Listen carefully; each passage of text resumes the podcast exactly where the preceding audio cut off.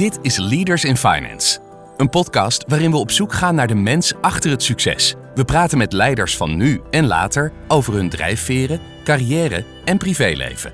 Waarom? Omdat er meer gesproken moet worden in de financiële sector. We willen de partners van deze podcast hartelijk bedanken voor hun steun. Dat zijn Kayak, EY, Otters Berndsen Executive Search en Roland Berger.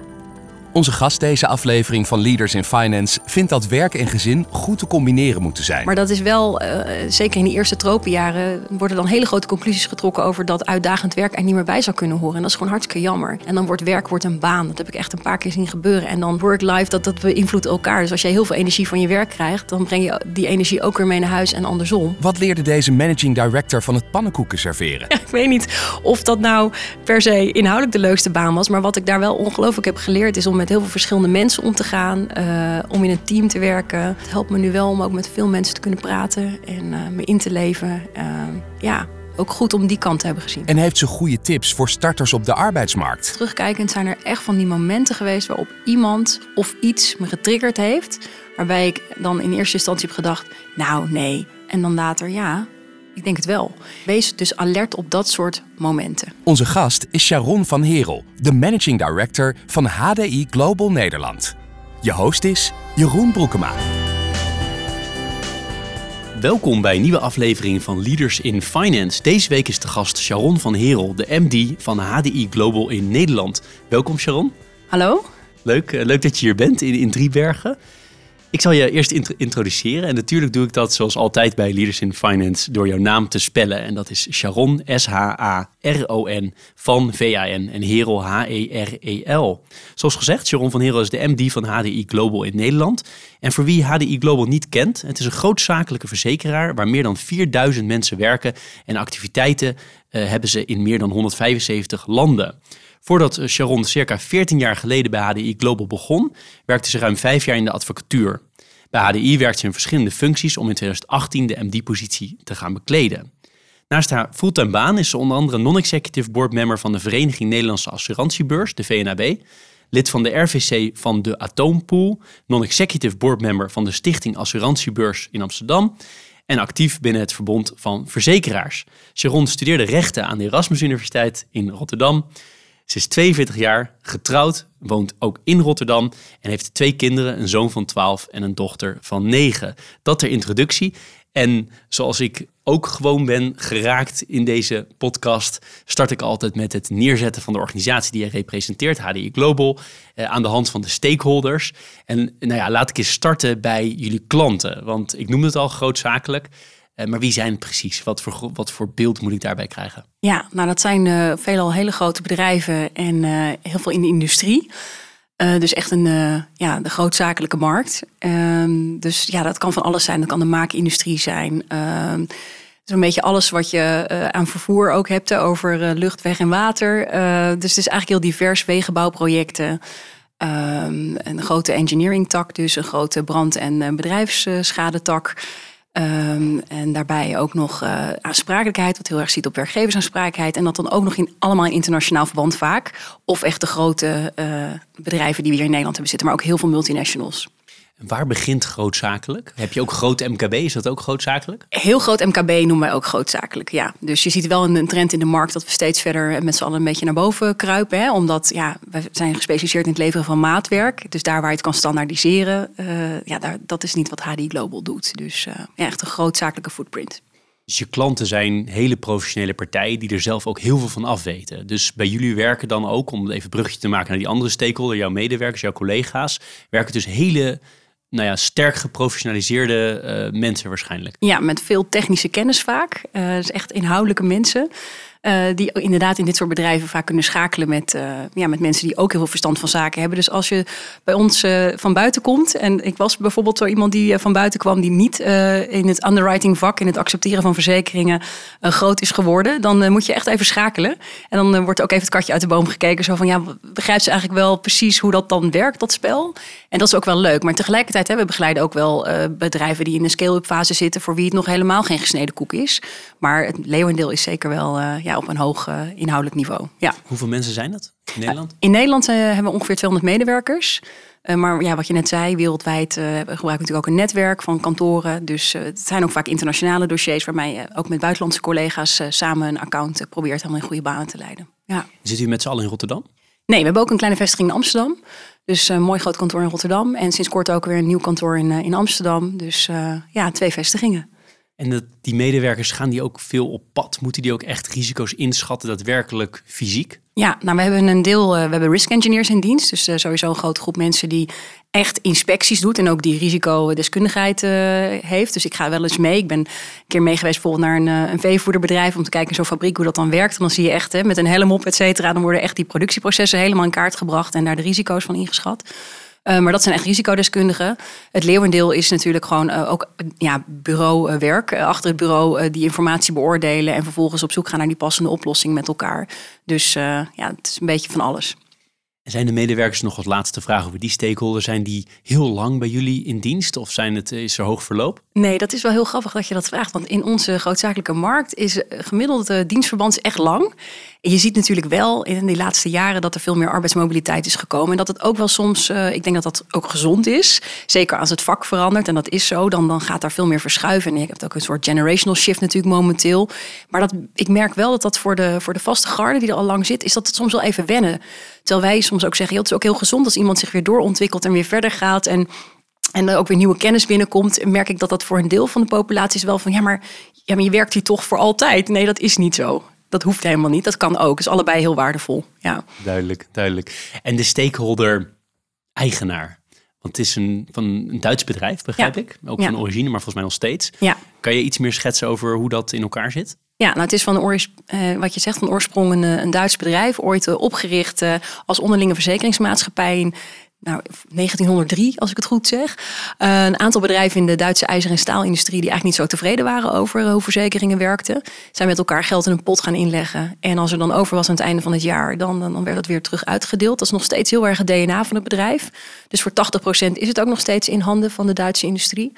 Uh, voor 20% beursgenoteerd en inmiddels uh, onderdeel van een uh, grote holdingstructuur. waarbij nou, HD Global, dus de pijler waar ik werk, is echt geënt op industriële grootzakelijke verzekeringen. Maar we hebben bijvoorbeeld ook een, een retail-tak die met name in Latijns-Amerika en in voormalige Oostbloklanden actief is. En zo hebben we nog in Duitsland ook een hele sterke retail gedreven organisatie staan. Dus het is van alles wat. Maar van oudsher is HD Global echt wel de footprint van het bedrijf als echt de zware industrie. En dat is nog steeds uh, wel de grootste tak van sport uh, in het hele concern. Is Duitsland ook de grootste markt? Dat was heel lang zo. Inmiddels komt uh, ongeveer 80% van de premie uit het buitenland.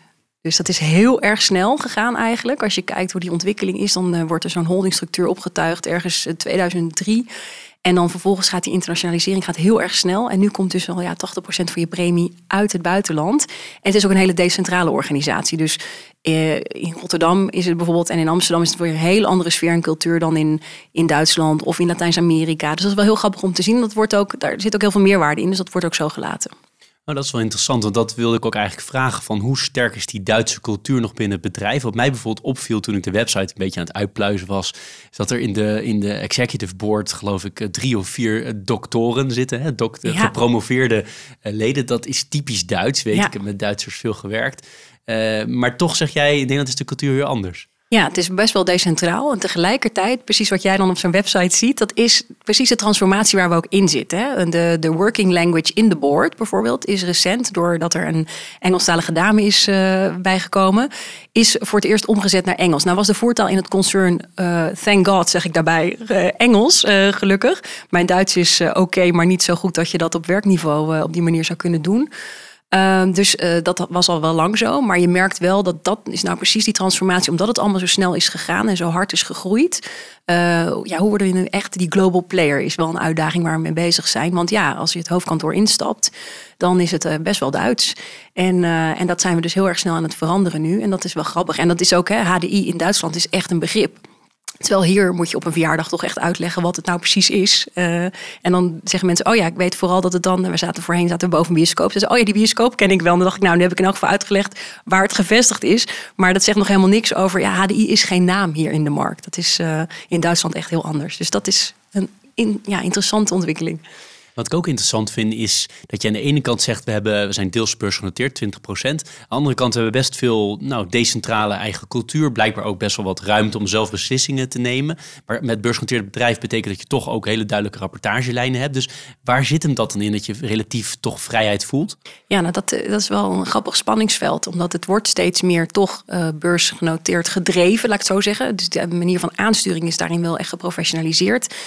Um, uh, tegelijkertijd, uh, wat, er, wat heel centraal natuurlijk is, is wel je risk appetite. Wat wil je tekenen? Wat voor soorten risico's? Welke kant wil het concern op? Wat willen we dragen aan het einde van de dag? Um, maar uh, heel veel andere onderwerpen van hoe richt je je operatie in? Hoe ontwikkel je bedrijfscultuur? Dus natuurlijk is er een centrale visie en er zijn een aantal kernwaarden. Maar hoe je dat nou precies invult en wat de kleur van de verf is die op de muur zweert, bij wijze van spreken. Ja, dat is echt gewoon iets wat aan het land zelf wordt gelaten. En dat, dat maakt ook dat we volgens mij nou zo snel gegroeid zijn ook. Door heel juist dat lokale ook erin te laten. En dat is ook wel weer in je cultuur onderscheidend naar de concurrentie, bij wijze van spreken. Dat je niet zo centraal bent aangestuurd. Dus voor een deel voelt het wel heel centraal. Hè? In wat, wat voor risico's willen we tekenen? Echt de hardcore insurance techniek is absoluut iets waar we goed overleg over hebben. Maar daaromheen is er veel vrijheid. En dat is eigenlijk een heel ondernemende sfeer. En dat maakt het ook zo leuk. Ja, want die stakeholder, uh, concurrenten, conculega's, kan je dat uh, toelichten? Hebben jullie veel concurrentie en uit welke hoeken komt die dan? Ja, dat zijn uh, zeker is er concurrentie, veel concurrentie. Het zijn veelal ook grootzakelijke verzekeraars met buitenlandse moeders. Nog een enkele in Nederland grote verzekeraar die daarin actief is, maar dan is het nooit de core business. Hè. Je hebt natuurlijk grote verzekeraars in Nederland die vooral heel erg particuliere markt doen. En die hebben dan een tak van sport die ook grootzakelijk bedient. Maar daar is dan niet de core market voor. Niet, uh, dat is echt een niche. Uh, dus onze concurrenten zijn veelal ook uh, in dezelfde structuur, of Amerikaans, Engels of ook Duits. dus ja, we zijn eigenlijk best wel wat buitenlandse partijen actief op die grootzakelijke markt. Ja, want dat is altijd mijn beeld daarvan, is dat er gigantische partijen zijn, zeker die herverzekeraars. daar wil ik het zo ook nog even met je over hebben, hoe dat precies in elkaar steekt. Maar dat is gigantisch. Het is zeer geglobaliseerd. Het is niet versnipperd. Of, of zijn er ook nog kleinere partijen in Nederland die een niche van de grootzakelijke verzekeringsmarkt pakken? Nou, het is eigenlijk niet te doen. Misschien voor hele specifieke producten met beperkte dekkingen. Maar als je nagaat dat je nou, een multinational moet verzekeren, dat doe je ook niet alleen. Hè. Tuurlijk hebben we ook eh, producten of polissen lopen waar we 100% het risico uh, op tekenen en dus dragen. Maar veelal, uh, als je het hebt over multinational, ga je met meerdere van dat soort verzekeraars. Dus met onze conculega's, staan we samen op een polis. Dat is de co-assurantiemarkt waar we in zitten. Um, dus ja, dat is voor een kleine speler eigenlijk niet te doen. Of je moet het in hele kleine aandelen doen. Maar uh, groot, ja, het is echt, uh, je hebt gewoon veel capaciteit nodig en een groot concern erachter met draagkracht. Ja, want ik ben uh, oud bankier, dus ik denk veel meer vanuit de leningenkant, hè, maar vanuit de verzekeringskant. Even voor mijn kennisvorming. Hoe werkt het nou precies? Welk risico neem je, op, neem, je, neem je zelf en welk risico plaats je weer in de markt bij herverzekeraars? Hoe werkt dat nou eigenlijk precies? Nou ja, dat, dat verschilt heel erg per productlijn wat we daar doen. Maar een voorbeeld daarin is bijvoorbeeld dat je voor aansprakelijkheid een risico tekent voor, uh, nou, noemen ze een bedrag 100 miljoen. En dat wij daar dan uh, 50% in lopen. Dus als het helemaal mis zou gaan, dan, zijn we, ja, dan dragen we 50 miljoen bij aan de schade. En dan besluiten we bijvoorbeeld met elkaar in, in een bepaald kalenderjaar: oké, voor aansprakelijkheidsschades willen we dit jaar uh, herverzekeren boven de 25 miljoen. Dus als het misgaat, dan kunnen we 25 miljoen dragen we zelf op onze PNL. En die tweede 25 miljoen hebben we dan herverzekerd. Maar dat zijn dus uh, dat zijn echt contracten die wereldwijd voor heel HDI dan gelden. Uh, je hebt natuurlijk ook daar weer maatwerk in, maar door de bank genomen is het dan echt wel een bepaalde structuur. Dat je weet, oké, okay, voor aansprakelijkheidsverzekeringen zo, voor property zo, voor engineering zo. Wat is je eigen behoud versus wat heb je inderdaad herverzekerd om het allemaal wel uh, behapbaar te houden als die grote klapper komt. En die komt altijd, want dat is inherent aan, uh, aan de markt waar je in zit. Helder. En dat brengt mij natuurlijk bij het toezicht. Hè? Want uiteindelijk een paar hele grote partijen die uiteindelijk komen daar de risico's terecht. Dus ja. ik kan me voorstellen dat toezicht op die partijen zou bijna global moeten zijn, maar ze zijn toch vaak ook lokaal ver, verantwoording verschuldigd aan de toezichthouder. Dus hoe werkt dat, uh, hoe werkt dat precies bij jullie en in zijn algemeenheid? Ja, nou ja, wij zijn een branch office van een Duitse entiteit, dus we vallen onder het toezicht van de BaFin. Uh, dus uh, de regels zoals in Duitsland uh, gelden. Het is natuurlijk niet heel erg verschillend met hoe dat hier zou zijn. Wij zijn in het verleden ook een carrier geweest en dan hadden we toezicht hè, van de DNB. En uiteraard voor het, bijvoorbeeld het dossier sancties, altijd leuk. alle sanctiechecks die we doen, ja, dat is wel degelijk een Nederlandse aangelegenheid waar we ook natuurlijk hier gewoon de regels voor moeten volgen. En dat is in Nederland weer net anders dan in Duitsland, of althans het type toezicht is weer net anders. Dus nee, het komt van meerdere kanten, dat toezicht. ja. Ben jij er als, als nou ja, Nederlandse CEO veel mee bezig met de toezichtskant? Ja, zeker wel. Uh, het zit een beetje in de sfeer van hè, welke dossiers spelen er. Toen bijvoorbeeld hè, sanctiewetgeving uh, heel serieus uh, werd, werd ingericht een aantal jaar geleden. Dat is een onderwerp en een dossier wat dat heeft heel veel aandacht gekregen. En daar hebben we ook echt wel serieus op moeten staffen en actie op moeten ondernemen. En dat was wel iets wat toen ineens heel erg opkwam. Um, dus ja, dan ben je daar wel heel erg intensief mee bezig. En natuurlijk, hè, compliance is altijd belangrijk in je organisatie. Dus dat is ook uh, een onderwerp wat wekelijks op de agenda staat en waar we veel tijd en aandacht uh, in uh, aan geven. Ja. Ik zei in de introductie, je bent 14, circa 14 jaar geleden bij HDI begonnen. Toen je startte, had je toen een idee van ik zou hier wel eens de Nederlandse eindbaas kunnen worden? Nee, helemaal niet. Nee hoor. Nee, ik ben, ik ben echt opgegroeid met het idee, ik ga later advocaat worden. En daar heb ik oprecht geen goed verhaal bij. Dat, dat ik had gewoon bedacht, ik ga advocaat worden. En ik weet niet zo goed waarom. Misschien uh, nou, televisieseries of wat dan ook. I don't know. Ik, ik, dat leek me gewoon heel erg leuk, die studie. Uh, dus dat heb ik gedaan. En ik vond het vak ook fantastisch. En ik ben echt per ongeluk in de verzekeringen beland. En uh, ook wel omdat mijn kennismaking destijds, 14 jaar geleden, dat beviel zo goed. Ik had als, als, als dienstverlener aan verzekeraars, als advocaat, had ik een bepaald beeld uh, bij die sector. Nou, dat bleek helemaal niet te kloppen. Vond eigenlijk ontzettend leuk, type werk, type mensen. Dus toen ik gevraagd werd van, joh, er is hier een vacature, dacht ik, nou ja, ja, nou waarom niet? Ik ga nou ook wat gesprekken aan. En die gesprekken bevielen ongelooflijk goed. Ik ging schadebehandeling doen, wat natuurlijk heel erg lijkt op het werk van een advocaat. Je gaat gewoon met ontzettend veel dossiers aan de slag op zoek naar een oplossing. Uh, vaak juridisch heel complex.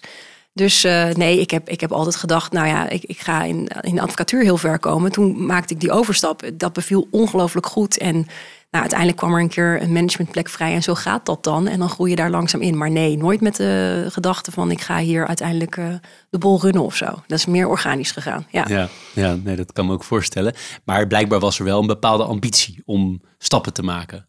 Ja, ja, terwijl dat ook wel weer iets is in hindsight. Ja, is dat zo? En er zijn natuurlijk wel helemaal duidelijke momenten geweest waarop ik dat gevoeld heb en heb gedacht van nou, hier doet zich een kans voor of dat wil ik. Uh, maar dat is bij mij wel echt een soort uh, gegroeid op een gegeven moment. Dus niet, uh, niet toen ik overstapte op mijn 27ste. Nee, nee. Dat overstapmoment is wel heel cruciaal geweest in je loopbaan tot nu toe. En toen zei je net van toen ik gevraagd werd. Maar wat betekent dat? Werd je door een headhunter gevraagd? Werd je gevraagd door iemand die je daar kende? Of hoe, ja, hoe iemand, zat dat concreet? Ja, iemand die ik daar kende inderdaad. Ik kwam daar eigenlijk namelijk als advocaat van die verzekeringsmaatschappij een presentatie geven. En daar gaf iemand leiding aan het schadeteam daar. En had ik mee in de advocatuur samengewerkt. Was gewoon ook een goede vriend. En uh, in, de, in de categorie elkaars huwelijken bezoeken en zo. En die, die maakt eigenlijk meer een grap. Zo van, joh, ik heb nog een vacature in mijn team. Maar ja, dat ga je natuurlijk niet doen. Want je zit op de Zuidas in Amsterdam. Waarom zou je dat doen? Maar ik was toch getriggerd door die opmerking. En uh, ik zei, nou ja, praten kan altijd. En echt ook in die tijd wel dat mensen mij belden en zeiden... wat ga je nou doen? Waarom zou je dat nou doen? Ik zei, ja, het voelt gewoon goed. Dus ja, dat is wel een, uh, een belangrijk moment geweest, ja. Maar zat er dan toch niet iets onder van ik zou deze de advocatuur waar je in zat een keer uit willen? Of is dat die gedachte zelfs nooit bij opgekomen? Jawel, dat denk ik wel. Want het was ook wel eh, in die zin de timing. Daar had ik niet zo bewust over nagedacht. Ik heb het ontzettend namelijk naar mijn zin gehad. Ik vond het echt fantastisch. Ik vond zeker de opleiding in de advocatuur een soort verlengde studententijd. Ik vond het echt een hele mooie periode. Ik heb daar echt hele mooie dingen mogen leren. Ik heb bij een heel leuk kantoor gewerkt, ook in Rotterdam. Uh, wilde heel graag toch ook een keer die Zuidas-cultuur meemaken. Uh, ja, daar heb ik ook mooie kansen gekregen. Maar daar had ik wel al vrij snel zoiets van: ja, maar dit is het niet voor mij. En ook mijn leven zat al sinds mijn studententijd in Rotterdam. Uh, ook praktisch was het de reizen, die treinen en zo, dat was allemaal helemaal nog niet. Dus dat duurde allemaal eeuwig. En ik zag ook wel in de cultuur van zo'n groot kantoor, zag ik dingen terug dat ik dacht, wat ik zo leuk vond, zeker in de praktijk die ik had in, uh, in Rotterdam, eerder bij dat kleinere kantoor, was het regelen en oplossen van dingen. En op een gegeven moment word je zo duur per uur dat je alleen maar betaald wordt om of zwart of wit te verdedigen. En dat past gewoon minder bij wie ik ben, mijn pragmatische aard en oplossingsgerichtheid. Dus ik dacht, hé, hey, uh, ik zat daar niet helemaal op mijn plek. Dus die vraag triggerde mij op dat moment. En achteraf kan ik zeggen dat het zo was. Toen keek ik daar helemaal niet zo naar. Maar uh, ja, het kwam toch op het goede moment, denk ik. Ja, wel mooi. Even mijn gasten die noemen dat uh, als je postrationaliserend kijkt, dan is het allemaal heel logisch. Maar op dat moment was het misschien uh, onderliggend wel aanwezig, die, uh, dat gevoel. Je zei, ik wilde graag die Zuidascultuur meemaken. Ja. Wat was dat dan precies? Waarom je dat graag wilde? Want je was al lang in Rotterdam, je had er gestudeerd, je woonde er. Ja. Toch dacht je, ik ga naar Ja, 020. ja, toch misschien het walhalla van de advocatuur. Daar gebeurde het. Of tenminste, dat is misschien nog steeds wel zo. Dat dat de plek is eh, voor, voor advocaten en bankiers. Dus was ik gewoon heel nieuwsgierig naar om gewoon iets nieuws te proberen. En ik was ook 22 toen ik startte in de advocatuur. Dus ik heb daar eh, 4,5 jaar eh, bij een kantoor in Rotterdam gewerkt. En toen dacht ik ook, ja, nu ben ik toe aan de volgende stap, aan de volgende fase. En dan wil ik ook gelijk wel weer iets nieuws, iets groters proberen. Nou, dat heb ik gedaan. Dus dat is denk ik ook wel een driver geweest om eh, gewoon even helemaal uit die comfortzone te stappen. Uiteindelijk viel toch ergens een beetje tegen dan? Ja, ik denk dat ik daar wel eh, heb gedacht van, nou, dit is het voor mij niet. Eh, ehm, maar ja, ook alweer in hindsight, omdat die vraag, daar was ik niet op voorbereid. En daar was ik ook op dat moment helemaal niet mee bezig. Van, ik moet hier weg. Nee, helemaal niet. Ik vond het best leuk. Maar ik dacht wel, ik weet niet of ik dit altijd op deze manier wil doen in deze cultuur. En ik wil ook eigenlijk niet alleen maar de hele dag hele dikke processtukken schrijven. Ik wil toch weer pragmatischer aan de slag. Dus dat kwam zo'n beetje samen. Helpt het je nu in je huidige functie dat je zo goed juridisch weet hoe het spel werkt? Want verzekeren is natuurlijk een heel groot gedeelte is risico's inschatten. En dat is toch ook wel heel juridisch Ja. meestal. Zeker bij dit soort grote deals en ook deals waarbij natuurlijk meerdere verzekeraars betrokken zijn. is het allemaal heel, heel erg legal gedreven. Helpt je dat veel? Ja, dat helpt me zeker veel. Het is sowieso, hè, als je recht hebt gestudeerd, ben je heel analytisch. Je kan dingen snel doorzien. En complexiteit is ook wel iets waar je aan gewend bent. Ehm, dus ja, dat, die bagage helpt me enorm. Het maakt je ook, eh, ik vond een stap naar het worden van, ik ben dus eh, specialist geweest.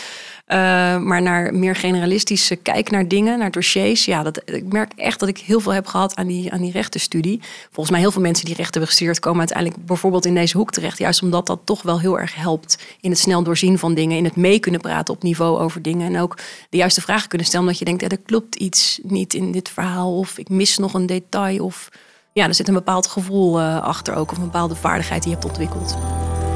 Dit is Leaders in Finance met Jeroen Broekema. Begon, zou ik zeggen, best wel jong met werken. Ja, Zeker na een universitaire opleiding. Hoe kwam het dat je zo jong was? Als je het mee eens bent dat het jong is. Ja, nou, eh, hoe kwam dat? Ik, was, eh, eh, ik ben jarig in augustus, dus toen ik ging studeren was ik één week 18. Dus ik heb dat keurig nominaal gedaan, zeg maar. Eh, ben ook tijdens mijn eh, studententijd altijd wel heel serieus met werken bezig geweest al. Dat zit er gewoon ook een beetje van, eh, van thuis uit in. Dus ik had in mijn studententijd had ik al allerlei brieven de deur uitgedaan in het eerste jaar. Want ik had op vrijdag nooit college. Dacht ik, nou dat is mooi, dan kan ik bij een advocatenkantoor stage gaan lopen of zo. Nou, is natuurlijk wel heel grappig, want ik was nog best wel jong. Eh, dus ik had die brieven uitgestuurd in West-Brabant. En jawel, ik kreeg ook wat reacties terug. En uiteindelijk heb ik dus zo drie jaar, elke vrijdag heb ik eh, meegedraaid in een in in rechtspraktijk.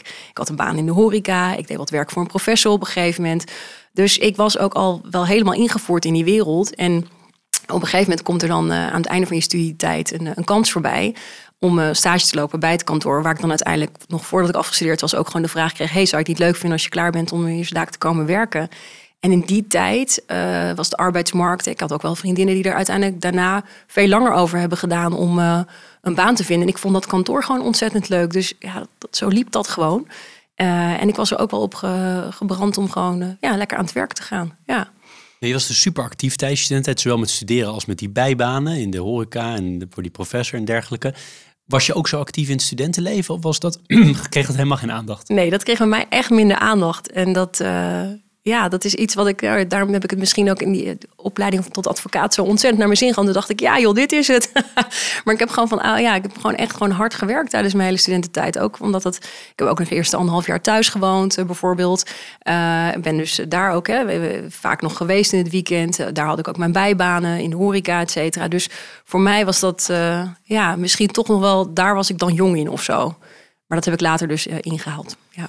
Ah, dat is mooi. Dus eigenlijk heeft je, je noemde het een verlengde studententijd, maar het was ook een soort van extra studententijd. Misschien wel, Met eh ja. start ervan. Wat mooi. En je zei, ik ben opgegroeid in West-Brabant. Ja, Komt dat harde werken, is dat iets wat je hebt meegekregen vanuit, eh, vanuit het gezin? ja, dat was bij ons thuis wel eh, hoe het eh, ging, eh, volgens mij. Eh, ja, mijn moeder die, eh, die is eh, ooit op haar veertiende uit school gehaald... gewoon om te gaan werken in de gezinsverzorging. Dus er komen allebei, mijn ouders komen niet uit een heel rijk gezin of iets... Ehm, dus die heeft eigenlijk eh, altijd hard gewerkt tot het moment dat ze mij kreeg, want dan werd je automatisch eh, ontslagen. Eh, en mijn vader die, die is opgeleid, ook, ze kwamen allebei uit West-Brabant, opgeleid oorspronkelijk tot automonteur. Nou, dat heeft hij volgens mij een paar maanden gedaan. Toen dacht hij, ja, hier is geen droogbrood in te verdienen. Ik wil verder mezelf ontwikkelen. Dus die, die is in zijn militaire diensttijd heeft hij zich laten omscholen en die is kunstgebitten, kronen en uh, nou ja, protheses dus eigenlijk gaan maken. En uh, die heeft altijd heel hard gewerkt. Echt uh, heel lang in loondienst en uiteindelijk ook nog voor zichzelf. Dus dat zat er bij ons thuis gewoon in, dat er hard werd gewerkt. En ik, heb ook, ik weet ook niet anders dan dat ik altijd bijbanen heb gehad. Of was vrij normaal, ja. Wat was nou de leukste bijbaan achteraf gezien? Oeh, ja, ik heb dus uh, vijf jaar lang eh, pannenkoeken geserveerd. weet niet of dat nou per se inhoudelijk de leukste baan was. Maar wat ik daar wel ongelooflijk heb geleerd is om met heel veel verschillende mensen om te gaan. Uh, om in een team te werken. Om dingen goed te structureren, te plannen. Want het was best wel eh, nou ja, gedoe en druk af en toe. Kreeg ik ook veel verantwoordelijkheid, was hartstikke leuk. Het was een leuk team, daar gingen we overigens ook. Dus als dan de pannenkoeken voorbij waren en alles was opgeruimd, gingen we ook gewoon stappen en dan de andere dag weer verder. Dus daar heb ik hele goede herinneringen aan. Maar ik heb daar ook gewoon wel geleerd ja, het is om dienstverlenend te zijn, om service te verlenen. En ook wel bijzondere gesprekken gehad, omdat je dan maar, maar van de bediening bent bijvoorbeeld ja, heb ik wel interessante dingen ook soms meegemaakt. Ik denk van ja, maar dat helpt me nu wel om ook met veel mensen te kunnen praten en uh, me in te leven. Uh, ja, ook goed om die kant te hebben gezien. Toch een beetje nieuwsgierig naar wat dan bijvoorbeeld? Nou, ik heb echt wel iemand gehad die, uh, die ontevreden over iets was. En zei, ja, maar ja, dat snap je natuurlijk helemaal niks van. Want je staat hier alleen maar in de bediening. En toen dacht ik, joh, je hebt echt geen idee wat ik verder met mijn tijd doe. Maar laat maar, weet je, laat maar. Maar, dat is niet de discussie aan? Nee hoor, helemaal niet. Nee, dat, nee, daar hou ik eer aan mezelf. Maar ik dacht wel van ja, maar dit is precies. En dat, dat komt ook vandaag de dag nog in mijn werk terug. Het maakt helemaal niet uit wie je bent. Ik vind uh, degene die achter de receptie zit en die de lunch bereidt, vind ik net zo belangrijk. En dat heb ik wel heel erg ook daar geleerd. Ja, ja helder. En broers en zussen? Ja, ik ben de oudste van, uh, van drie dochters. Dus uh, ja, de oudste thuis. De andere ook in de, aan de juridische kant in de slag gegaan? Of Helemaal niet. Nee. nee. ik ben de enige die uiteindelijk universitair studie heeft gedaan. Nee, ze hebben een heel ander leven weer. Dus uh, nee, ik was echt uh, de eerste die, die ging studeren. Dus dat heb ik uh, zelf uitgevogeld hoe dat werkt. Ja. ja. En, en nog even ook uit nieuwsgierigheid. West-Brabant, is dat een klein dorpje of was het een van de grotere steden? Nou, we hadden een HEMA. Dat vond ik altijd al heel wat goed. Nee, 17.000 inwoners, dus helemaal niet groot. Voor de middelbare school moest je gewoon 12 kilometer op de fiets. ja. Welk dorp is het dan? Start? Steenbergen. Steenbergen, ja. oké. Okay, helder, helder. En zijn er nog dingen uit die opvoeding die je hebt meegekregen? Dus het harde werken hebben we gehoord. Um, nou, je, je, niet boven andere mensen plaatsen, noem ik het maar even. Zijn er nog andere dingen die een beetje typerend waren voor jullie? Hoe jullie zijn opgevoed? Um, nou, ik denk dus wel dat ondernemende, dus altijd veel op pad met het gezin, veel, veel dingen doen. Dat uh, zie ik nu zelf bij mezelf ook terug, uh, dat ik dat ook op die manier uh, doe. Nee, en, en wat verder denk ik wel in mijn opvoeding uiteindelijk wel heel belangrijk was, is dat je op eigen benen kunt, uh, kunt staan. Dus dat verklaart ook wel die hele trits aan, uh, aan bijbaan en het verantwoordelijkheidsgevoel sowieso als oudste, denk ik. Maar ook, uh, nou ja, mijn vader is bijvoorbeeld, hè, die is op een gegeven moment heeft hij veel te hard gewerkt. En dat is natuurlijk niet goed gegaan ook. op enig moment heeft hij ook echt wel een harde prijs voor betaald. En dat zijn allemaal van die levenslessen, die neem je wel mee. Dus ik hou ontzettend van hard werken. Ik vind het ontzettend leuk als mijn werk heel uitdagend is. Maar ik weet ook dat er een andere kant aan zit. Nou, dat zijn allemaal van die dingen die je wel meeneemt van thuis. Uh, wat, je belangrijk vindt uiteindelijk later. En hoe je het zelf gaat doen. En dan voor jezelf kunnen zorgen, betekent dat uh, financieel of betekent dat meer dan dat? Ja, ook, ook wel. Ook wel financieel. Uh, maar ook gewoon dat je weet hoe de wereld werkt. En dat uh, als je mij in een vreemde wereldstad neerzet, uh, dan doe ik dat gewoon. En dus ik was ook, ik heb ook de laatste maanden van mijn studie drie maanden in Hongkong gezeten om stage te lopen. Ja, dat vond ik hartstikke leuk. En natuurlijk vind ik het hartstikke spannend. Dat heb ik vaak met dingen die ik aanga. Ik vind het hartstikke spannend en het is buiten mijn comfortzone, maar ik doe het wel. Dus ja, dat, dat bedoelde ik daarmee te zeggen. Ja. In de voorbereiding las ik best wel, hoorde en las ik dingen rondom vrouwen in de, in, in, de, nou ja, in de workforce, zeg maar, om even zo te zeggen. En ik vroeg me een beetje af, is dat een onderwerp wat je altijd zelf belangrijk hebt gevonden? Of is dat een beetje ja, soort van jou opgedrongen door het feit. ik hoorde in die, in, die, in die podcast, een andere podcast bijvoorbeeld, dat je zei. Nou, ik had eigenlijk helemaal niet zo door. Ik heb gewoon, maar dan kreeg ik allemaal vragen over waarom ik als vrouw hier de, de, eind, de eindregie voer. Dus eigenlijk de vraag is: is het je een beetje opgedrongen of zat het er altijd al in? Nee, ik denk dat dat ook zoiets is als je erop terugkijkt. Daar was ik niet mee bezig. Ik uh, was gewoon mijn werk aan het doen. En uh, in mijn uh, beleving, en dat is natuurlijk veel te simplistisch, is als je dat goed doet en je pakt kansen, dan kom je verder natuurlijk heb ik daar, als ik erop terugkijk, denk ik, ja, ik heb misschien soms wel geworsteld met bepaalde onderwerpen, maar dat, dat was er dan niet. Of tenminste, dat liet ik niet zien. Ik heb dan aangepast aan de groep. Kom je dan zelf verder en dan ga je op een gegeven moment je eigen team formeren. En wordt dat team anders van samenstelling, ga je zelf de toon bepalen. En denk je, oh wacht even, zo kan het ook. En dat is wel een stuk moeiteloos in elk geval voor mij. En dan word je wakker op zo'n onderwerp. Dan ga je er meer over nadenken en denk van oké, even kijken. Ik heb kansen gekregen in het leven. Bied ik mensen nu zelf kansen? In hoeverre heb ik mezelf aangepast? En als ik me aanpas, wat voor versie van Sharon krijg je dan? Versus nu zit ik goed in mijn vel, heb ik een team wat in balans is, wat een goede dynamiek heeft, waar ik meer van mezelf durf te laten zien. En dat vliegt veel beter. Ja, natuurlijk vliegt dat beter, maar dat, zie je, dat voel je pas, dat merk je pas als je erin zit. En dan wordt zo'n thema, uh, en mede door dat podcast-interview waar jij aan refereert, ik weet nog dat, uh, dat uh, werd mij gevraagd. Zeg, nou, prima, daar wil ik wel over praten. Maar ik word er ook een beetje ongemakkelijk van. Hoezo vrouwelijk leiderschap? Nou, het heeft wel wat bij mij getriggerd. Want natuurlijk krijg ik veel vragen daarover. En dan denk ik, ja, hoezo specifiek vrouw? Maar ik snap het wel. Want als ik uh, zelf terugkijk, dan natuurlijk waren daar bepaalde uitdagingen bij. En dat zie ik. Nou ja, dat is voor vrouwen zo, maar dat is in mijn eigen bedrijf ook mensen met een andere culturele achtergrond. Ik, dat is ook lastiger. Nou, laten we het daar dan wel over hebben. En daar ben ik gewoon de eerste 15 jaar van mijn loopbaan helemaal niet mee bezig geweest. Nee. Soms als ik naar, naar dit debat kijk over inclusiviteit, vrouwelijk leiderschap, dan denk ik, we zijn al ongelooflijk ver gekomen. Als je het met 20 jaar geleden vergelijkt, nou helemaal met 30, 50 jaar geleden. En soms denk ik, hoe ver zijn we eigenlijk? Ja. Waar zit jij in dat spectrum? Nou, ik denk dat het eh, heel erg langzaam gaat. Uh, het, gaat echt te langzaam. En dat, dat komt, dat merk ik aan het type vragen wat ik zelf bijvoorbeeld nog krijg. Van ja, maar hoe doe je dat dan? Of uh, ja, kan het dan wel? En hoe heb je dan dit geregeld en dat geregeld? Dan denk ik, ja, maar wauw. En, en even, we hadden laatste, we hebben op kantoor bijvoorbeeld een boekenclub. Uh, we bespraken de zeven vinkjes. En, en, dan komen dit soort gesprekken ook op. En dat is heel interessant. in die dynamiek dan ook in zo'n groep. En dan zit er gewoon iemand tussen die zei, ja, ik heb dus nul vinkjes. En toen viel het echt even stil in de groep. En toen kregen we eigenlijk een heel goed gesprek van, ja, maar hoe is het dan voor jou? Want mij is, hè, voor mij zijn heel veel deuren open gegaan. Ik heb heel veel kansen gekregen. En ja, op een aantal vlakken heb ik het ongelooflijk voor mijn kiezen gehad en zelf moeten uitvogelen. Maar ja, laten we even vergelijken. Dat valt dan nog wel mee.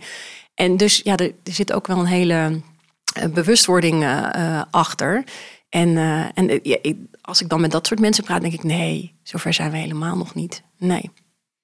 Dus je hebt hetzelfde zeker. Soms denk je, we hebben best wel veel gedaan al. En ja. soms denk je van, ja. dat valt eigenlijk best tegen. Dat valt eigenlijk best wel tegen. Als ik snel even tel, kom je op vijf vinkjes, gok ik? Ja, klopt. Ja. Niet hoogopgeleide ouders en vrouw. Ja. Dan zit je denk ik op vijf. Vijf vinkjes, dus, uh, ja. dan zat je in gesprek met mensen met nul of één. Of... Ja, nul. En toen zei ik ook, joh, voor jou gaan er niet... En dat hebben we ook echt goed besproken met elkaar. Nee, er gaan dus helemaal geen deuren open. Je moet alles zelf doen en je hebt altijd het vooroordeel tegen je ja, ik heb geen idee hoe dat is. Maar je daarvan bewust zijn en daarover in gesprek blijven en ook kansen creëren, heel bewust. Ja, dan, dan zijn we echt nog niet zo ver. Nee. nee. En wat draag je daaraan bij? Om maar dat zeg maar te versnellen, dat proces? Sowieso, hè? Uh, je eigen verhaal vertellen. De, de dialoog erover aangaan. Gewoon plenair. Gewoon voor de groep gaan staan en zeggen: Dit was mijn verhaal. Maar ik realiseer me ook heel goed. Ik heb heel veel kansen gekregen in het leven. Die wil ik ook graag hier aan mensen gunnen. Uh, uh, maar ja, ja, daar heb je ook met z'n allen hulp bij nodig. Want ik heb geen idee hoe het voor die ander is. Maar dat zijn wel de gesprekken die we met elkaar moeten voeren. Dus ik denk daar de toon zetten. Uh, de dialoog faciliteren. De awareness verhogen. Dus training aan je mensen aanbieden. want hoeveel mensen met een beperking hebben bijvoorbeeld in dienst? En wat weten we daar eigenlijk van? En zijn we erop ingericht? En hoe gaan we daarmee om? maar ook kan iemand, hoezo jong talent? Alleen maar jong talent. We hebben ook heel veel mensen van 55 plus in dienst. Die, kunnen, die mogen ook nog jaren mee, weet je in hoeverre is er leeftijdsdiscriminatie? Dus het is zo allesomvattend onderwerp dat ik denk, ja, als ik daar naar kijk, dan zijn we er echt nog lang niet. Maar laten we dan op zijn minst awareness creëren, de dialoog erover voeren, de aandacht voor vragen. Uh, maar ook wel op een respectvolle manier, want het moet voor iedereen leuk zijn. En dan gebruik ik altijd een beetje het voorbeeld ook voor Henk bij de koffieautomaat die 62 is en die denkt, ja, maar wat moet ik nou met dit onderwerp? Of wat betekent dit voor mij? En als iemand anders iets wint, verlies ik dan iets? Nee, dat is niet de bedoeling, maar daar moet het wel over hebben inderdaad. En welke ehm, groep, als het over inclusiviteit gaat, heeft naar jouw mening nou het, allerzwaarst? Zijn dat nou vrouwen, allochtonen, uh, meer senior medewerkers? Eh, heb je daar, het is natuurlijk lastig om zoiets te vergelijken, maar heb jij een, een, mening over welke het het meest zwaar heeft? Wat ik zie, in elk geval allochtone vrouwen. ook in mijn eigen ondernemingen, daar heb ik dan dit soort gesprekken mee. maar ik vind het ook wel echt heel lastig voor de generatie. Hè? Uh, witte man 55 plus, dat is ook een heel erg lastig gesprek. Uh, terwijl in mijn optiek moet dat allemaal, hè, als je het echt over inclusiviteit hebt, moet het over beide kanten gaan. Uh, maar dat, dat is ook een lastige dialoog. Dus die twee groepen, denk ik, zouden nu het meeste aandacht. Tenminste, zo kijk ik er op dit moment naar. Ja. Helder. Ik heb een quote uh, ergens vandaan gehaald en ik heb, ben zo stom geweest om geen bron erbij te zetten. Dus als het niet klopt, moet je het zeker zeggen. Maar ik denk dat het wel klopt. En die gaat als volgt: Vrouwen gooien de handdoek te snel in de ring. Dat komt door verhalen die wij elkaar vertellen. Ja. Kan je wel gezegd hebben? Ja, dat is een quote van mij. Ja. Kun je die toelichten? Ja, dat, dat uh, zit heel erg op uh, de fase waar ik zelf natuurlijk ook in heb gezeten. Jonge moeder. Met, uh, dat is, zijn dan ook net de jaren in je 30, bijna 30, dat er mooie kansen voorbij komen. En dat we elkaar al heel snel vertellen en ook wel de maat nemen of een bepaalde cultuur met elkaar opleggen van ja, het kan allemaal niet. Dus de gedachte dat ik bijvoorbeeld, ik werk fulltime nu. Ik heb altijd overigens toen ik kleine kinderen had vier dagen gewerkt, maar het had net zo goed fulltime kunnen zijn als ik terugkijk. Maar dat we dan elkaar een beetje de maat gingen nemen over, ja, hoe doe jij dat dan? En die, en die ophalen van school, schooltractaties, hoeveel crashdagen, hoeveel dit. En dan denk je, joh, maak elkaar helemaal gek. Um, en, ik heb ook veel gesprekken gehad met, uh, met jonge vrouwen in mijn eigen onderneming, die dan zeiden, ja, ik ga toch maar een dag minder werken. Oké, prima, dat kan natuurlijk. Maar waarom? Want wat, wat, wat gebeurt er aan jouw kant? Ja, ik krijg het thuis allemaal niet rond. En uh, nou ja, dan wil ik daar wel graag het gesprek over hebben. Want dan denk ik, ja, wat is het dan? Want schoonmaken kan niemand anders. De boodschappen worden aan de voordeur bezorgd. Weet je, laat je jezelf ook helpen? Ben je de enige die die taak oppakt? Het is heel praktisch, hè? Maar dat is wel, uh, zeker in die eerste tropenjaren... Uh, worden dan hele grote conclusies getrokken over dat uitdagend werk er niet meer bij zou kunnen horen. En dat is gewoon hartstikke jammer. En dan wordt werk wordt een baan. Dat heb ik echt een paar keer zien gebeuren. En dan, ja, ik geloof er heel erg in dat uh, work-life, dat, dat beïnvloedt elkaar. Dus als jij heel veel energie van je werk krijgt, dan breng je die energie ook weer mee naar huis en andersom. Um, en ik heb gewoon een aantal keer wel echt dat dat werk een baan werd van ja, je moet toch werken. En die kans, ja, dat laat dan maar nu even. En dat is eigenlijk hartstikke jammer. En dat komt ook niet meer zo makkelijk terug dan. Dus uh, dat heb ik ermee bedoeld. Ja, nee, helder. Hele, hele heldere toelichtingen. Wat ik als man dan extra interessant vind, is deze groep vrouwen die jij beschrijft, durft die het gesprek ook met meestal de man dan, maar in ieder geval met mhm. de partner aan, niet aan te gaan? Of is het een soort van, ja, maar ik ga dat toch wel die taken opnemen? Want het gaat natuurlijk vaak om taken rondom kinderen, rondom het huishouden. Waar zit het? Ja, het zit, dat is grappig genoeg zit het niet bijvoorbeeld in beloning. Het zijn ook vrouwen die beter verdienen dan hun man bijvoorbeeld. Als je dat maar eens even uit de kast haalt. Uh, dus het is toch dat best wel een Nederlands cultureel bepaalde verhaal... dat je uh, ook een goede huisvrouw moet zijn misschien. en dat het bij de, bij de vrouw hoort om uh, al die taken rondom die kinderen te organiseren. Dus die gesprekken thuis die vinden wel plaats. En die hulp wordt misschien ook wel geboden. Soms ook niet er. Het is best wel verschillend per geval. Maar het zit ook dus, en dat was ook de, de, de reden achter die quote, het zit ook best wel diep in onze Calvinistische aard verankerd dat we het allemaal zelf moeten doen. Dat we ook een beetje misschien wel moeten leiden. En dat hulp, hè, dus huishoudelijke hulp bijvoorbeeld, dat had ik al heel vroeg, kan ik je melden. uh, dat is toch een beetje zoiets van, ja, dat, ja tuurlijk, uiteindelijk doen heel veel vrouwen het uiteindelijk wel. Maar waarom vinden we dat zo ingewikkeld dan om hulp te vragen? Ik heb, ik heb een van mijn beste vrienden woont in Portugal. Nou, die hebben echt nul moeite om uh, fulltime iemand voor de kinderen over de vloer te hebben. En uh, die doen helemaal niks thuis, die koken nooit. Dan denk ik, ja, dat kan ook. Dat, dat staat dan ook alweer ver van mijn wereld af. Maar zo kan het ook. Maar in Nederland zijn we daar echt wel heel conservatief in. Ja, en ik heb toch ook wel het idee, dat geloof ik zeker. Um, ik heb ook wel het idee dat uh, mannen, nu het is allemaal heel generaliserend, want er zijn mhm. heel veel mensen die daarmee tekort doet, maar iets makkelijker uh, het van zich af kunnen laten glijden hoe dat dan thuis gaat. Misschien ook wel omdat ze weet dat de, dat de vrouw het dan oppakt.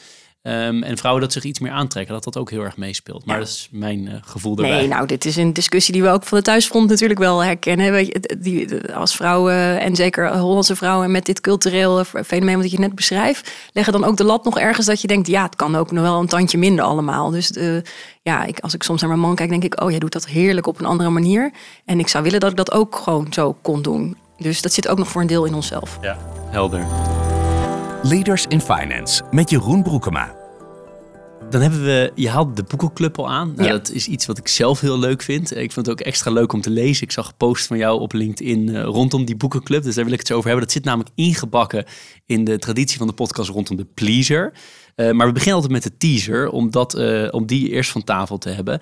En die gaat dus over het bedrijf, over HDI in dit geval, of meer de sector, mm breder dan dat. En ik heb als volgt uh, opgeschreven. Grootzakelijke verzekeraars moeten partijen die te veel bijdragen aan het opwarmen van de aarde, of andere grote, grote biodiversiteitsvraagstukken en dat soort zaken, moeten die gewoon niet meer verzekeren, moeten daar gewoon mee stoppen. Ja, nou dat is natuurlijk eh, heel radicaal. Absoluut wel een hele actuele worsteling die je daar te pakken hebt. wij zijn natuurlijk ooit opgericht door de industrie, voor de industrie. Dus dat is precies de worsteling die we nu hebben. je kan niet van de een op de andere dag wegstappen, want het is een transitie. Dus dat is het. We zijn partner, we zijn ingericht. De hele sector is ingericht en zeker HDI en uh, gezien ons DNA op het bieden van continuïteit aan ondernemers. Dat is onze bijdrage in de maatschappij, hè, dat uh, ondernemers kunnen blijven ondernemen. Maar je komt nu met elkaar op een punt dat uh, als het businessplan is dat het nog tien jaar heel vervuilend is en dat er eigenlijk ook geen visie is op hoe het dan anders zou kunnen, ja, dan gaan we nu die dialoog aan. Maar van vandaag op morgen wegstappen, ik zie het een aantal uh, collega's uh, doen. Oh, het gebeurt dus wel? Het gebeurt wel. Daar wordt niet heel veel rugbaarheid aangegeven. Maar ergens geloof ik niet dat dat werkt. Want iemand moet het dan toch nog steeds oppakken. Want dat ondernemingsmodel is er nog wel. We zijn daar ook nog afhankelijk van. Kijk maar naar de huidige situatie. We zijn gewoon nog afhankelijk van fossiel voor een deel. En ja, dat moet anders. Uh, dus je wil ook die partner in die transitie zijn. Maar als je echt de partnership en de continuïteit waar we voor staan, betekent dat je ook nog een tijdje door moet met. Uh, en natuurlijk moet er wel een plan zijn voor hoe verder. En dan moet ook de verzekeringsindustrie een push aangeven. En die, die gesprekken lopen, geloof me, die gaan echt. Uh, en die zijn complex. Want het is niet een hele eenvoudige oplossing. De stekker gaat er morgen niet in één keer uit. Maar er moet zeker wel een plan voor transitie zijn. Daar liggen ook altijd interne doelstellingen. Daar liggen allerlei initiatieven voor. En daar zie ik ook echt beweging. Dus over een x aantal jaar doen we dat ook niet meer. Maar je moet wel die weg naartoe nog met elkaar bewandelen. En daar kan je nu niet uh, in één keer uitstappen. Dat gebeurt wel. Dat vind ik eigenlijk heel erg contrair aan waar we met z'n allen voor zouden moeten staan. Dat is die continuïteit. Even een paar zijpaadjes inwandelen rondom deze teaser, als dat mag. Allereerst in de asset management industrie zie je heel sterk die, die kant van engagement. Dus we gaan met de klanten praten, we sluiten ze niet uit, maar we gaan kijken. En als het plan wat dan gemaakt wordt, waar je net ook uh, aan refereert, een plan maken, niet wordt gehaald, dan kunnen we altijd nog zeggen we doen het niet of op andere manieren eruit stappen. Is dat iets wat in jouw industrie ook gebeurt? Ja, ja, zeker. Kijk, en ons, uh, dat zijn de dialogen die we voeren. Ons eigen investeringsbeleid, daar kan je veel makkelijker in sturen natuurlijk. Dus dat is ook uh, de eerste en de makkelijkste doelstelling om te behalen. Een verzekeraar heeft veel kapitaal en dat kan je ook anders investeren. Uh, die is eigenlijk ja, simpel, zou ik zeggen. dus daar kun je ook veel sneller stappen in zetten en dat doen we ook. nee, het zit hem echt in die klantgesprekken, in, in type klanten wat je verzekert. En ook zij worstelen. Ik zie dat de industrie enorm worstelt met de transitie die eraan zit te komen. Of die ook al gaande is. Uh, ja, daar hebben we het meeste werk aan. En dat soort dialogen. En dat zijn echt wel ja, tijdlijnen die wat verder gaan dan we switchen onze beleggingsportefeuille volgend jaar naar compleet groen. Ja, nee, precies. Nee, de, de asset management kant. Eh, ik snap dat jullie ook grote asset manager zijn door alle, ja. alle, alle premies. Maar uh, het andere zijpaardje wat ik in wilde is de financiële kant van ja. de zaak. Toch leaders in finance. Jazeker. Um, Zie jij al dat er in die uh, premies die jullie vragen, dat daar beweging zit als het gaat om de grote fossil, fossil fuel bedrijven bijvoorbeeld, dat het duurder wordt om je te verzekeren? Nee, het is niet dat je straf krijgt uh, om je te verzekeren. Ik denk wel dat het risico steeds uh, complexer wordt. Dus nee, we, we, disconteren dat niet in de premie. Ik had laatst overigens, dat is wel grappig. Verzekeraars krijgen meestal de omgekeerde vraag. Als ik nou groener word, krijg ik dan korting? dat vind ik ook altijd een hele mooie. En, en hij klinkt misschien ook nog wel logisch. Tegelijkertijd wordt het risico daar minder van dan. Want dat is wat we doen. We proberen uh, prijs en risico met elkaar in balans te houden. Zodat uiteindelijk uh, de onderneming continu door kan. Maar wij ook een gezond businessmodel hebben. Dus het gaat heel erg om die balans. Dus als het risico verbetert doordat jij op een andere manier gaat ondernemen. En dat, en dat is meer duurzaam. Tuurlijk, dan ga je dat merken in de premiestelling. Maar dat is dus hetzelfde voor fossiel. Dat is prijs en risico uh, zitten aan elkaar gekoppeld. Dus daar zit niet een soort van uh, strafstaffel uh, bovenop als je, als je niet groen uh, bent. Nee. Maar dat vind ik heel interessant, want dat was mijn laatste zijpaadje, de risicokant. En waarom vind ik dat zo interessant? Omdat die toezichthouders zeggen natuurlijk allemaal de reden. Hè, laatst sprak ik Frank Elderson in de, in de board van de Europese Centrale Bank. En de reden dat wij als centrale banken ons bemoeien met dit vraagstuk is heel simpel, is gewoon risicogedreven. Ja. Dat is overigens ook de enige reden waarom ze zich ermee mogen bemoeien, want dat valt binnen hun mandaat en anders wordt het heel politiek natuurlijk.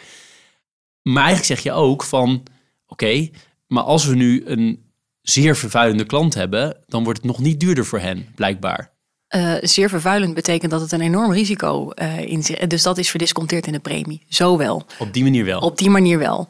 Uh, maar niet, uh, we vinden iets van jou en daar plakken we dus nog een factor X bovenop. Nee, dat precies. Maar als ik nee. dus nu uh, een grote olieproducent ben en ja. ik ga een nieuw veld exploiteren, dan is dat gewoon risicovoller in deze tijd waarschijnlijk. Ja. Dan wordt het dus duurder om je daarvoor te verzekeren. Ja, en voor dat soort nieuwe projecten, daar zie je wel een enorme terugtrekkende beweging waar we ook zelf aan meedoen. Want waarom gaan we die nieuwe projecten nog doen?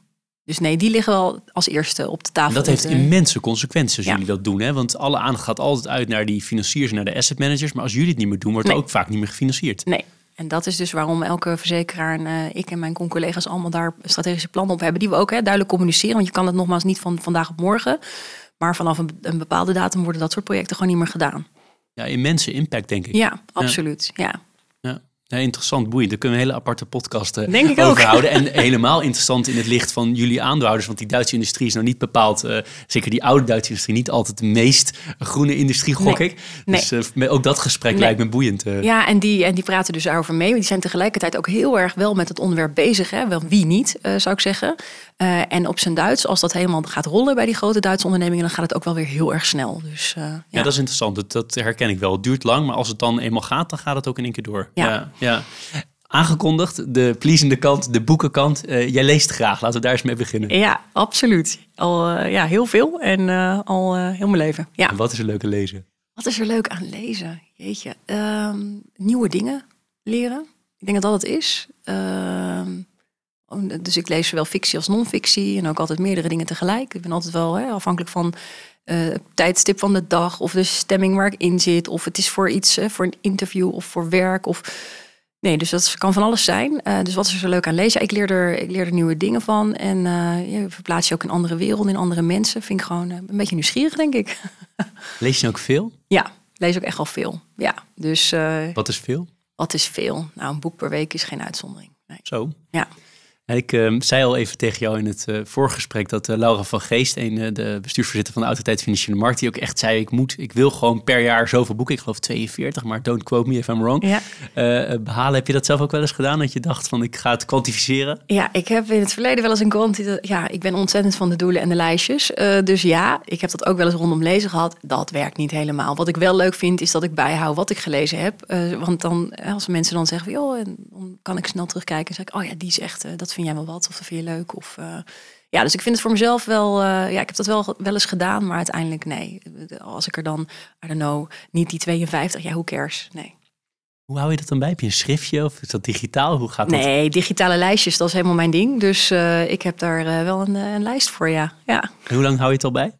Eh, nou, een paar jaar. Een paar jaar goed gestructureerd. En ik moet zeggen, soms mis ik er ook wel eens één hoor. Dan denk ik, oh ja, die had ik ook nog gelezen. Nou ja, maar nee, ik doe er wel mijn best voor. Ja, En zet je dan nog iets erbij van eh, vond ik leuk, vond ik niks aan, dit vond ik boeiend eraan? nee, nee, gewoon echt titel. En eh, bij mij komt dan allemaal vrij snel weer terug. Eh, en sommige blijven ook gewoon heel goed hangen. Dus die pik je er als eerste weer uit. Ja. Oh, grappig. Nou, ik heb van mijn moeder overgenomen. Die schreef altijd het cijfer. Ze gaf, schreef niks op behalve een cijfer. Dus Ja. zij gewoon een cijfer van 1 tot en met 10. Wat ze aan het boek gaf. Dus dat doe ik zelf al, ik geloof 15 jaar. Elk boek schrijf ik voorin een cijfer met een rondje eromheen. Dan weet ik achteraf nog van dit vond ik echt heel goed. Oh, wat goed. Overigens blijkt dan als je het nog eens een keer stukjes herleest. Denk ik, nou, ik weet eigenlijk niet of ik het ook echt Nee. zo goed vond. Maar toen vond je het fantastisch. Dus, eh, Nou ja, ik heb dus een boekenclub, daar doen we dat wel in. Daar zitten we met z'n vijven in. En eh, dat is privé, is niet de, de werkboekenclub. Eh, en daar doen we dit cijferverhaal wel altijd. En dat is altijd een mooi onderwerp van discussie. Ja. Verschilt het veel binnen ja, die vijf? enorm. Ja, maar dat maakt die club ook zo leuk. Omdat, eh, ik bedoel, mensen denken altijd, oh, boekenclub, hartstikke truttig. Nou, het zijn fantastische gesprekken. Je gaat gelijk de diepte in. En die, eh, die cijfers die polariseren heerlijk. En dan zie je ook, je leest dus ook in zo'n club boeken die ik zelf niet zou uitkiezen. Maar dat is eigenlijk wel goed. En ja, dan wordt het wat vaker een vijf of zes misschien. Maar ik ben ook al een paar keer ongelooflijk positief verrast. eh. ja. Onvermijdelijke vraag. Wat lees je dan en wat, wat vind je mooi? Jeetje, nou ja, in, in die boekenclub eh, heb ik bijvoorbeeld gelezen, en volgens mij is dat helemaal niet in het Nederlands vertaald, Beneath the Scarlet Sky. Even uit mijn hoofd, Mark Sullivan. Eh, dat is een boek over de Tweede Wereldoorlog, maar dan eh, tegen de achtergrond van eh, Italië, waar ik eerlijk gezegd ook historisch niet zoveel van wist. Eh, de rol van, nou, natuurlijk wel de rol van Italië, maar hoe dat dan. En de meeste boeken zetten, eh, zit de setting in een ander eh, deel van de wereld. Maar dus dat was echt, eh, ja, dat vond ik een fantastisch mooi boek om te lezen. Dat was via de boekenclub, had iemand anders aangedragen. Dat vind ik nog steeds, elke keer als iemand me vraagt, wat was je favoriete boek wat je in die club hebt gelezen, dan komt die naar boven drijven. En eh, eh, ook uit die club Schuim der Aarde van Roxanne van Iperen. En ik heb meestal niet echt heel veel met Nederlandse boeken, Nederlandse auteurs. Ik lees graag buitenlandse auteurs of in het Engels. Waar gaat het over? Ja, Schuim der Aarde gaat over een, een heel arm jongetje in, in Brazilië, in de sloppenwijken van Brazilië. Het ook wederom niet zelf aangedragen, eh, maar het, het enorm schurend. En eh, Ja, prachtig, maar ook pijnlijk om te lezen. Het heeft echt heel veel emotie losgemaakt. Sommige mensen vonden het afschuwelijk in de club, want die kwamen er is zoveel leed. Maar ja, ik vond het echt heel mooi gedaan. Heel stilistisch ook helemaal mooi. En sowieso, ik heb later nog- meer boeken van haar gelezen. Het Hoge Nest. En zij schrijft echt waanzinnig goed. Dus dat, eh, ja. Lees je altijd eh, fictie? Nee, dus ook heel veel non-fictie. Dat is bij mij echt... eh, ik denk dat ik nog zelfs iets meer non-fictie dan fictie eh, lees. Ja. Heb je daar nog iets, eh, een titel die je zo te binnen schiet? Oh my god. Nou, ik hele praktische boeken van een Amerikaanse auteur en, coach is hij denk ik ook. Michael Hyatt. Die vind ik heel goed. Eh, maar dat zijn echt hele praktische boeken over meetings, over executive assistants, over echt hele praktische onderwerpen voor mijn werk, laat ik het zo zeggen. En dat gebruik je dus ook echt dan? Ja, gebruik ik ook echt. Eh, en niet één op één. Hè. Het is, ik lees dus dusdanig veel dat je eh, uit het ene boek pak je, oh ja, denk ik, oh ja, interessant inzicht. Of dat gaan we eens proberen, et cetera.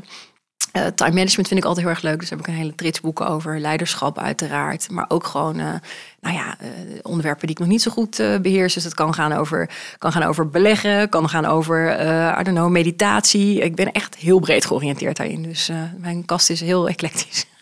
En toen zei je, toen je net binnenkwam voor de podcast, dat je ook nog graag podcast luistert. Ja, ook. Ja. Dus je consumeert een hoop Ik consumeer een heleboel. tekst of woord. Ja, ja. ja. absoluut. En wat voor podcast vind je leuk? Oh, dat is ook heel divers. Eentje op het gebied van leiderschap, overigens ook van, eh, van Michael Hyatt. Die heeft een goede podcast. Ehm, ik heb een podcast die ik eh, probeer ik eigenlijk wel elke week te luisteren van een, eh, een Engelse dokter, Rangang Chatterjee, als ik het goed uitspreek. Ehm, en die, die heeft een podcast. En ik zit me nu even te bedenken wat de titel daarvan is. Feel Better, Live More of zo. Dat klinkt heel pompeus. Maar daar zitten altijd zulke toffe experts op het gebied van gezondheid aan tafel. Daar leer ik ook elke keer weer wat van. Ehm, eh, eentje over time management. eh, jong beleggen vind ik ook een hele leuke podcast. Eh, nou, deze podcast natuurlijk ook. Maar, ja, dus veel Engelstalig en een aantal Nederlandse podcasts. En ik doe dat zeker niet elke week allemaal. Maar op de momenten dat ik aan het wandelen ben of aan het hardlopen... of in de auto zoals vandaag, dan, dan vind ik dat wel. Of tijdens het koken. Dan kan ik net zo goed een podcast opzetten. Ja. Dus lezen en luisteren is een manier voor jou om te leren, maar waarschijnlijk ook om te ontspannen. Het zijn Ja. mijn woorden, maar Ja, dat gok ik. absoluut. Wat doe je nog meer om te, om te ontspannen naast zo'n drukke baan? Eh, nou, hardlopen, maar niet per se van harte. Dat is er ooit. eh, als jonge moeder vond ik dat gewoon een hele efficiënte manier van, van sporten. Eh, dus als ik dat met vriendinnen doe, vind ik dat hartstikke leuk. Dus dat heb ik ook een tijd gedaan. Ik heb zelfs op enig moment de marathon gelopen. Terwijl oprecht, ik vind het niet super leuk om Rotterdam? te doen. Ja, zeker Rotterdam. Ja. De mooiste is de ondertitel volgens mij en terecht. Ehm, dus hardlopen, dat eh, probeer ik wel een aantal keer eh, per week te doen. En ik doe heel veel yoga. Maar dat is ook om een beetje te compenseren dat ik verder heel veel te doen heb. En ook wel wat rust eh, in mijn agenda wil inbouwen. Ja. Ja, want zo gedurende het gesprek hoor ik een paar keer van die woorden die, zoals efficiëntie en zo. Ben je iemand die heel eh, efficiënt en taakgericht te werk gaat? Ehm, ik heb daarin denk ik eh, twee kanten. Eh, ja, doelgericht, taakgericht, lijstjes zeker. Ook als middel om het allemaal hè, te laten slagen. Ehm, maar als je nou aan mijn medewerkers van een thuisfonds zou vragen... ik ben primair wel echt altijd met ja, mensgericht. Dus eh, het, bij mij is het echt allebei. Ehm, en dat komt eigenlijk ook wel, eh, wel samen in de manier waarop ik dingen doe. Dus ja, ik ben taakgericht, want anders krijg ik die, alles wat ik je zojuist vertel niet voor elkaar. Eh, maar tegelijkertijd kan ik ook heel goed vertragen en heel erg op mijn gevoel dingen doen. Dus dat zit er bij mij allebei wel in. Helder, duidelijk. De vraag die ik nu aan 115, 116 mensen heb eh, gesteld is: heb je tips voor mensen die starten op de arbeidsmarkt? Het zou een tip kunnen zijn aan jezelf die destijds starten, of een tip aan mensen die in de financiële sector starten, of breder dan dat. Ehm, ja, de belangrijkste tip is denk ik ehm, mentoren.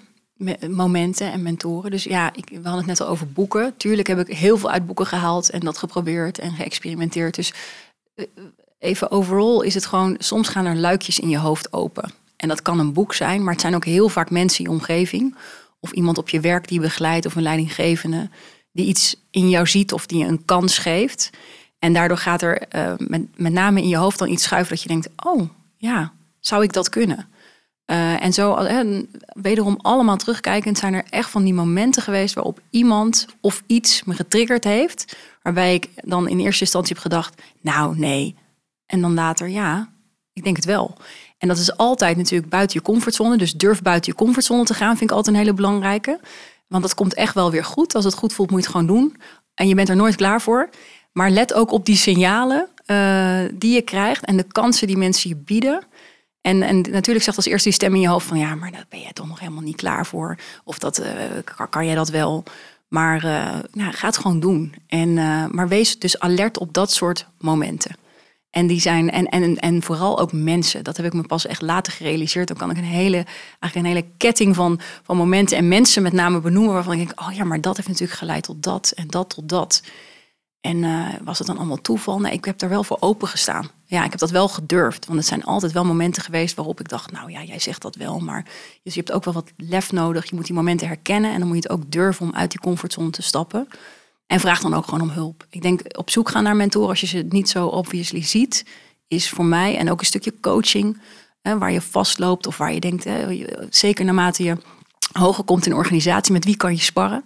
Dat is gewoon hartstikke belangrijk om het, om het leuk te houden, maar ook om uh, je door te kunnen ontwikkelen. Dus uh, ja, ik heb er heel veel aan, aan verschillende mensen gehad en dat zou echt mijn tip zijn. Een mooie, mooi verwoord. Heb je zelf um, een mentor nu nog steeds of een coach? Uh, ik heb ja, op de achtergrond. En dat is ook iets dat gaat heel organisch. Hè? Dan zijn er van die fases, dan is dat maandenlang. denk ik, nou hoor, alles loopt gewoon goed. En soms denk ik, oh, dat zou toch fijn zijn om even te kunnen klankborden. En dat kunnen ook verschillende mensen zijn. Dus ja, ik heb een coach met wie ik wel eens wat doe. Maar dat is nu ook alweer een maand of zes geleden. Dus dat is gewoon zo'n contact, hè, die kan je gewoon bellen. Uh, en tegelijkertijd, als het over net weer een ander onderwerp gaat, dan. Ik heb nog een oude Duitse baas die heel lang waar ik voor gewerkt heb. Dat is ook echt nog een mentor, die bezoek ik nog steeds een aantal keer per jaar. Die is al lang gepensioneerd. Dus je hebt verschillende mensen in je leven waar je gewoon op verschillende onderwerpen heel graag mee, mee. En anderzijds, ja, ik word ook, dat is wel grappig als je dan wat ouder wordt en, en je zit in zo'n iets meer zichtbare rol. Ik word natuurlijk ook heel vaak gevraagd om te klankborden. Vind ik ook super leuk om te doen. En wat zo mooi is, en, en daarom, ik heb nooit echt in het begin denk je, ja, maar die mensen hebben toch geen tijd voor mij. Of, maar ik merk nu zelf, nu ik zelf gevraagd word om te klankborden, ik, het is gewoon heel waardevol. Want ik vind dat soort gesprekken ook heel leuk. Ik haal er altijd ontzettend veel uit. Ook als die persoon komt eigenlijk met een vraag bij mij. Maar ondertussen leer ik er natuurlijk net zoveel van. Want hoe denkt er dan iemand over die 15 jaar jonger is? Of waar worstel je mee? Of waar loop je tegenaan? Dus uh, dat zijn echt van die hele waardevolle momenten. Dus ja, ik, uh, ik heb verschillende mentoren en ook een coach. Uh, en het is maar net naar behoefte wie, wie of wat en hoe vaak dat is. Dus je, wat dat betreft trek je ook echt wel wat aan van wat mensen zeggen. Je hebt ook gezegd van, ik denk dat dat voor heel veel mensen geldt, dat ze van die momenten hebben in hun loopbaan dat ze achteraf zeiden, ja, die persoon heeft mij echt getriggerd. Met name wat jij net mooi beschreef, dat iemand zei van, hè, die zou dat eens moeten gaan doen en je bent het uiteindelijk gaan doen. Je hebt die gok, gok tussen aanstekens gewaagd. Maar als we dan wat verder in de toekomst kijken, want het gesprek ging natuurlijk vooral over het, eh, het verleden en het heden. Is het dan niet leuk voor jou om zo na 14, 15 jaar, laten we zeggen, nou 20 jaar, dan een beetje verderop, uh, dan hoeven we niet, uh, wordt niet angstig om niet zo te zeggen. niet leuk om nog eens een keer weer eens een stap te maken, ook helemaal daarbuiten om CEO ergens te worden.